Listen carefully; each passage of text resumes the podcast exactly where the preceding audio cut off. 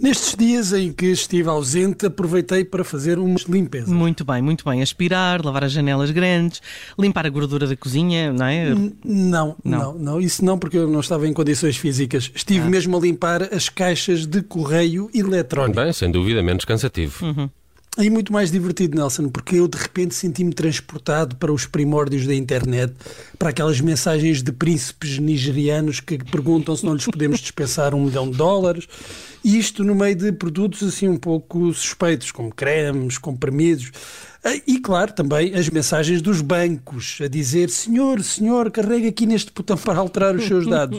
Todos aqueles truques já bem conhecidos, mas que ainda vão fazendo vítima. Às vezes é a ganância, a ganância. Uma pessoa vê, ganhou um prémio e fica como uma criança. Lembramos-nos eh, quando chegavam os envelopes pelo correio normal que diziam foi um dos 100 contemplados. A lógica é um bocadinho a mesma, não é? A diferença é que uma pessoa podia abrir o envelope sem que um vírus se espalhasse pela casa e nos mudasse a fechadura, não é? Ah, eu confesso que ainda hoje, uma parte de mim, quando vê uma mensagem, Bruno ganhou qualquer coisa, acredita que aquilo é mesmo verdade. É claro que depois o Bruno adulto pega nas redes da situação, apaga o e-mail, mas há ali um instantezinho em que me imagino a receber um prémio completamente aleatório, atribuído, sei lá, pela internet, o chefe da internet, não sei. Eu já ficava contente, sei, com uns 3 milhões de dólares. Ah, bom, coisa pouca. A acreditar nestes contos de fada, ainda acabas a vítima eh, do conto do vigário. Eu sou um otimista incurável, o que é que queres? E fiquei muito emocionado com a notícia de uma senhora nos Estados Unidos que soube que tinha ganhado a lotaria através de um e-mail que estava na pasta de spam. E era um prémio de 3 milhões de dólares. Epá, mas isso era mesmo verdade ou era um daqueles esquemas nigerianos? Não, não, não era nigeriano, era mesmo autêntico, norte-americano, mas autêntico. Era mesmo verdade, a senhora comprou um bilhete online e nunca mais se lembrou de verificar os números.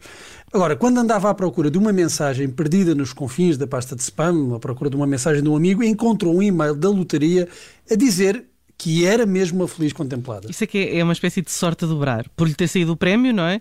E por ter ficado a saber por acaso. eh, porque podia perfeitamente ter apagado a mensagem.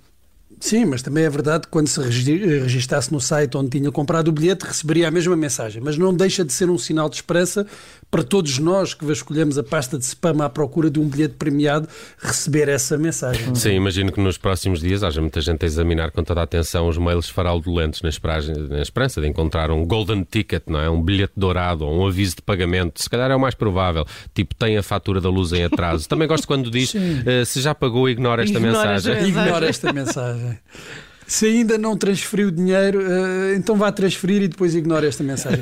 Não, ainda há gente à espera do tal príncipe nigeriano honesto, um daqueles que, em vez de pedir dinheiro, por uma razão qualquer, decidiria partilhar connosco uma fortuna de milhões de dólares. Eu ainda sonho com esse momento. Continua a sonhar então e não trabalhes. Every night before I go to sleep, find a ticket, win a lottery. Scoop the pearls up from the sea. Cash them in and buy you all the things.